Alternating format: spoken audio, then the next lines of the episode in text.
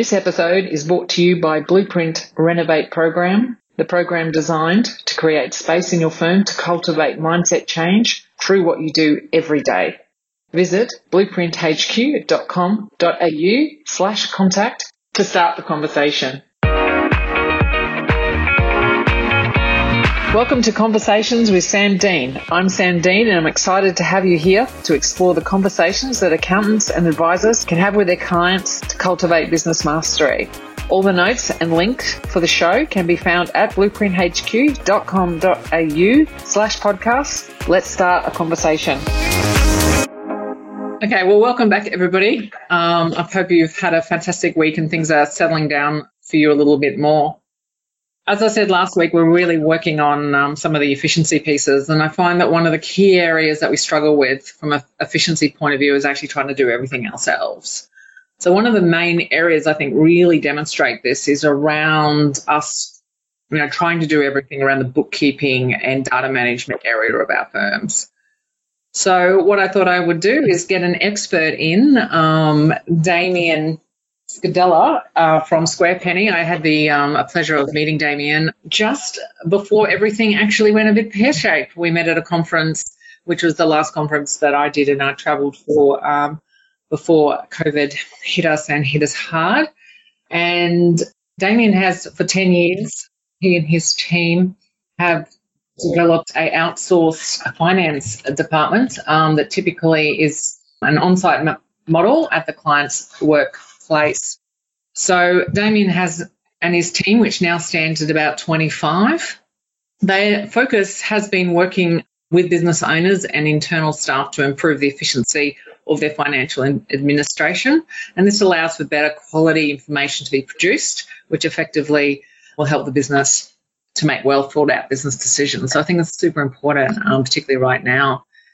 Square Penny operates in various industries with no specializations. Um, they're software agnostic as they believe the process of financial management is across all software.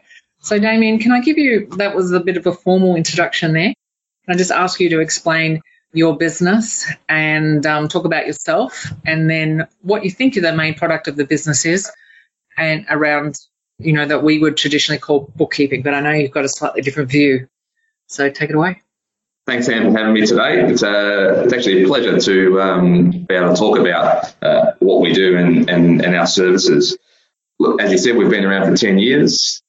Our model is certainly an outsourced finance department. We have 25 staff, uh, and they are all working mums. They're either seasoned accounting professionals or bookkeepers with 10 to 15 years experience.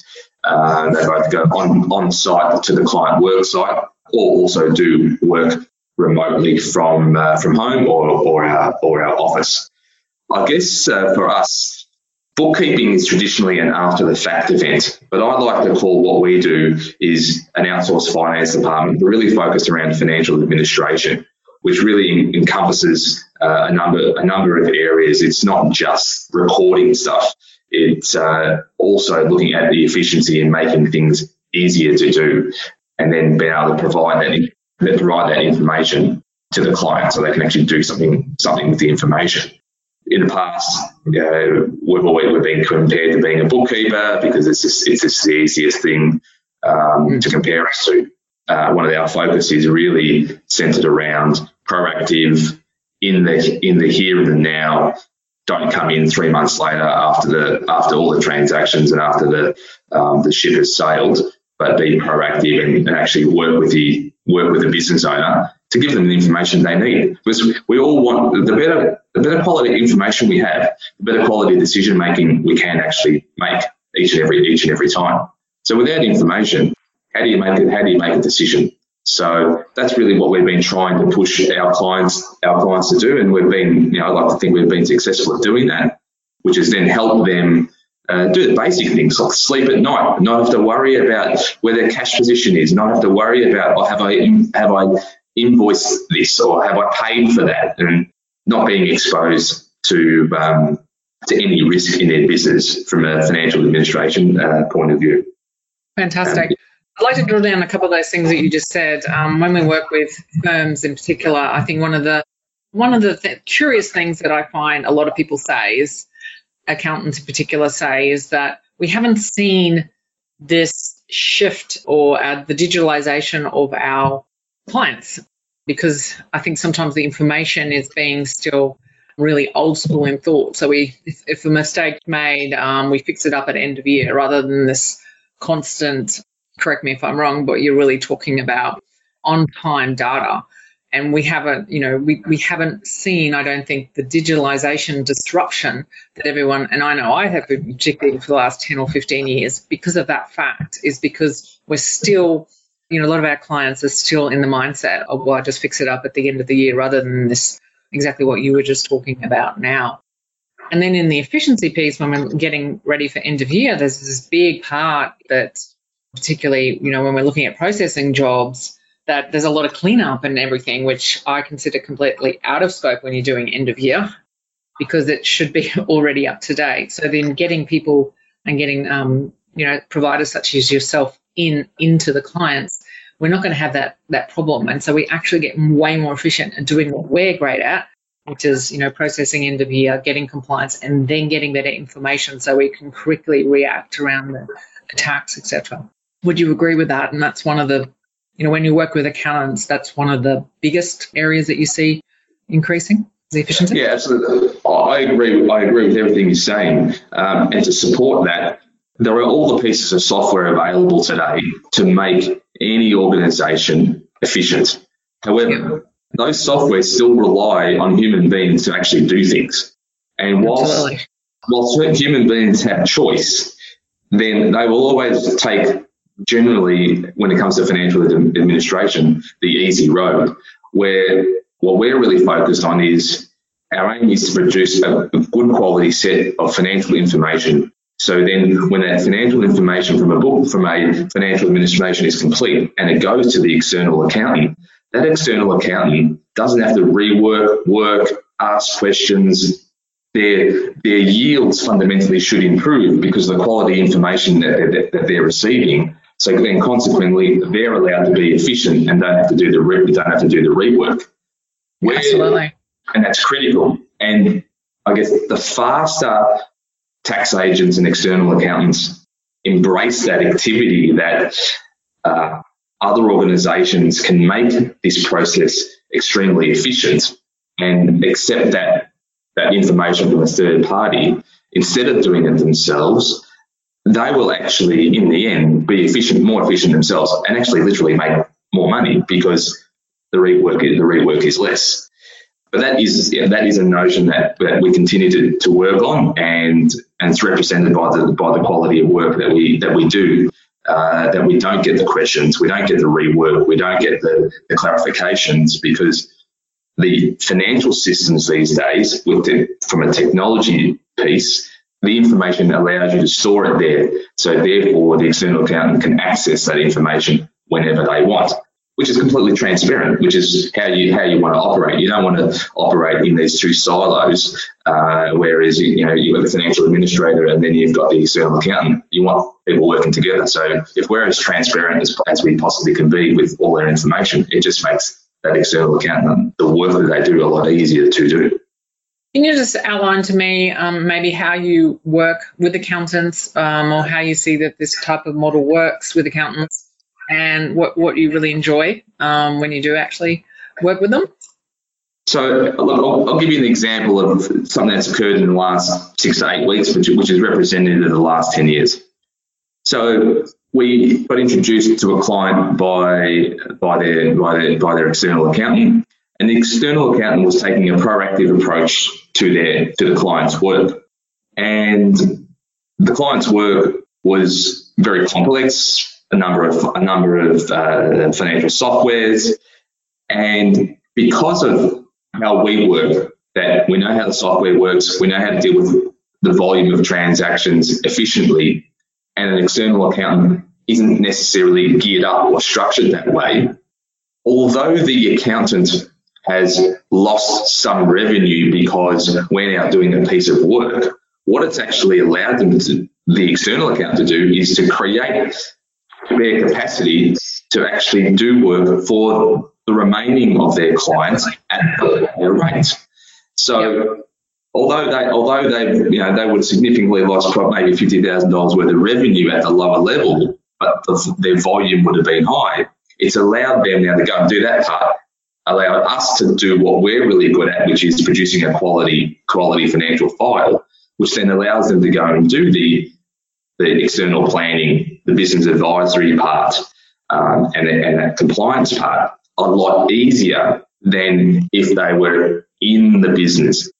Most in this situation, this external accountant and a sizable firm wasn't was trying to be in the business, but they're not structured that way. And we're structured that way. And I guess what I love about this for, for all of our staff, it's like making a cake. Um, so completing the, uh, the financial administration is exactly like that. It is messy. It's messy at the start, and you methodically work through your recipe, which is your structure, and you end up at making a cake and it tastes great. And same with financial administration. You end up going through your processes and you have a good, clean set of quality books that you can make decisions on. And the parties after it can do the work. And all of our staff are geared the same way. We like helping people. We like. We like solving problems. So that's what we really do. You know, what we're best at doing is solving those problems that um, external accounts have or clients have. And one, if you and when you get that right, the relationship between between Square Penny and the external account just in, just improves because everyone knows the expectation of what of what the, the two parties understand it to be. So the expectation is then higher because this is what it should be, and so your deliverables match that expectation. Uh, I also like it that if you don't deliver, um, you're quickly you're quickly found out. So I like that element of, of, as a business, but I like that element of risk that you don't have any option but to deliver all the uh, to deliver all the time. Absolutely, and I think there were a couple of key points there, particularly around the the data and the immediacy of, of it, as you said. So you can actually then have good quality data that you can actually start being proactive, get in front of it. Because I mean, one of the biggest blocks I always had with advisory was um, business advisory is waiting for the data and or you're basing decisions on data that's old. And then you know and we you know accountants that you know that's not our magic. Um, our magic is obviously strategy tax strategy um, you know getting end of year done um, super efficient so we can then leverage off other opportunities. But even if you're just a compliance firm who really just wants to do what you do fabulously this makes so much sense because it's a, doing your style of business is actually a very different model from ours as well and this gives more efficiency, you know, in that piece. So another thing that I, I think is kind of interesting that I'd like you to drill down is the the you know when we talk about the words outsourcing and offshoring and everything, I think that there's a, a little bit of ambiguity with those words. So could you just give me your thoughts on that? Yeah, so I see outsourcing as you act like that you're part of the client's culture by sitting in the sitting in the chair at the at the client at the client's workplace. However, your financial responsibility, your management responsibility, your accountability uh, is actually to another organization. So therefore, that's the outsourcing model that you're not responsible there's no one, you're not accountable to someone in that organization from a employee-employer relationship. Fundamentally, then you have, you do have uh, two people that you're accountable. You're accountable for your work that, for the work that we do and making sure it complies, which is to uh, it's for the client. And then you've got the traditional employee employer relationship with the outsourcing firm where you're guided around your culture, your your, your ethics, your skill, your, your development, um, and where and where that comes from. Because I guess if you're an employee and you're working for a business, sometimes you're limited by who your manager is, how they operate, how they manage. But if you operate in this outsourcing model and you're working with people that are there to guide you, develop your skill, because as you develop, you improve that skill and therefore you're, you're able to do better quality work for a client, that model works for the client because they don't have the responsibility of having to manage an employee, um, having to manage another human being and anything associated with the downsides of, of employees. Whereas, and that gives them really great, great comfort. You know, they can reduce the cost associated with recruitment. They don't have to worry about training. They, they don't have to worry about how they integrate, how they integrate in their culture because we've done all that, all that research. Now, then, then you take the other option. We've got a completely Australian uh, Australian workforce. Then you take the option of offshoring, and offshoring is also difficult because offshoring typically is repeatable processes that don't require you to think, and you can go as fast as you can to gain efficiency. And so, offshoring, I don't believe fundamentally works in a client that requires financial administration, which is covered in so many different areas. It's not just one one process. It might be one it might be one activity of the process, but not necessarily all of their processes. And that's why I don't believe offshoring can really works for clients that require active arrangements. Unless you actually employ staff overseas and you had direct management lines, well, that's just an employee employer relationship anyway. So there's a clear distinction between the two for me. Thank you. And I think that that's really important to get the distinction so we're very clear on, on which model that we're talking about there. And I think you answered that really well. So we've talk, kind of talked about what's worked well. Can you give us any examples with your outsourced model um, and working with accountants where there are some of the blocks or where things might not go as well and what you've learnt from that or what you've seen? Yes, absolutely. And I think the uh, in, in this situation where it comes down to that relationship and the independence of the external accountant and where they and where they sit with uh, with the client. We've had a number of um, introductions from external accountants to clients, and the working relationships work, works really well. However, if in the situation that, that we face a number of times, we're in the clients, we're working with the client, and they may not necessarily be happy with their with their external accountant. And so we're we're in the middle of, of being the, the peacemaker between the external accountant and the client because it's always easier to keep your external accountant and work with them, have a conversation with them because it's much easier to maintain a client than lose a client. But there's been situations where uh, the external accountant hasn't been supportive the other way and they've just decided to protect their fee base uh, as opposed to working with the three parties, the client and us, uh, and ensuring that the client gets the best outcome and that's been difficult. So when you leverage up your staff to build a relationship with an external accountant and that doesn't come to fruition, you know, you quickly you quickly lose uh, the volume of clients that you're working with uh, if that external accountant isn't in unison with what your core values are. And that's happened a couple of times, a couple of times to us over the journey, and you learn and you learn about that, and you learn to build relationships moving forward and, and how they work sometimes, you know, uh, you want to get they, both the client and the external accountant want to go too fast, and sometimes you've just got to go at, at the right speed to make sure you dot the i's and, and, cross the t's instead of just trying to get the outcome, which is having financial having your financial system ready to go to, to do the compliance piece. So you have to pull the reins back and, and be courageous enough to have that conversation. And sometimes people don't like to have those more meaningful conversations because it's you know, it's attacking. It can, it can come across as attacking, but you try, but you you do your best to ensure that it comes across professional all the time. Yeah, and I think you hit on something there, and it doesn't matter where the collaborations are, whether it's staff or with an external provider such as yourself, um, or you know internally, is that we really need to to be efficient at any of these collaborations. We need to be very clear on what our values are.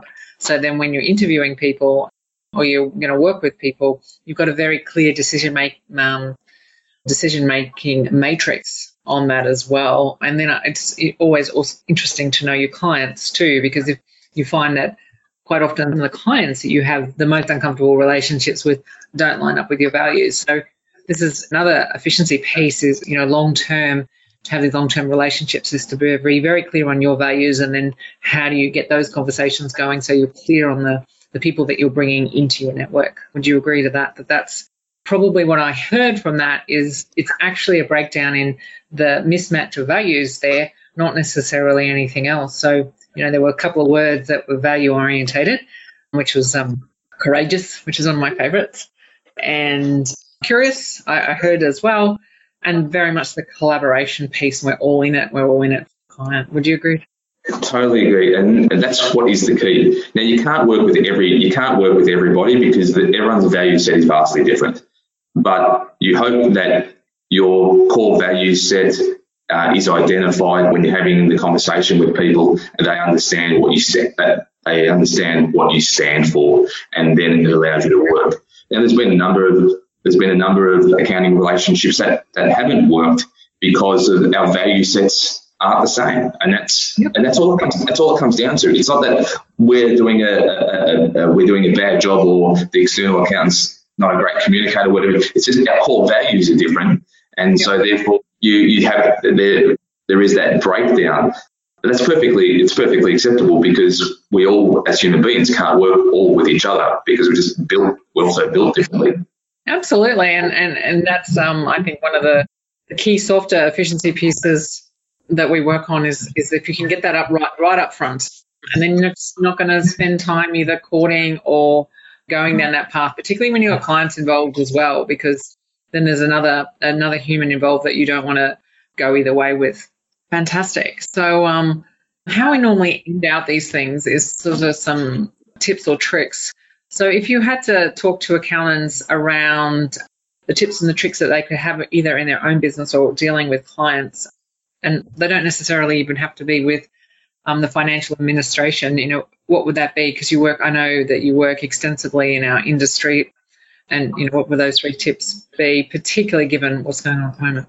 I think uh, first and foremost, always be passionate about what you're doing. Uh, yep. I know it sounds obvious, but you know, uh, it's, it's quite a, a quite a broad. That's my more of a broad tip, but invest in quality systems. And I think with accounting with accounting firms, there has been this reluctance to move systems, to change systems because of uh, demographic or costs. And I think it's important to be progressive in progressive in those in those quality business systems, whether they're HR systems, whether they're, they're tax systems, um, and the compliance system. So it's in, invest in those quality systems over a period of time and be open to them because there are efficiencies to gain out of it. They're not all perfect, but that's okay as long as you're getting the best out of out of the system being current, you're always going to win.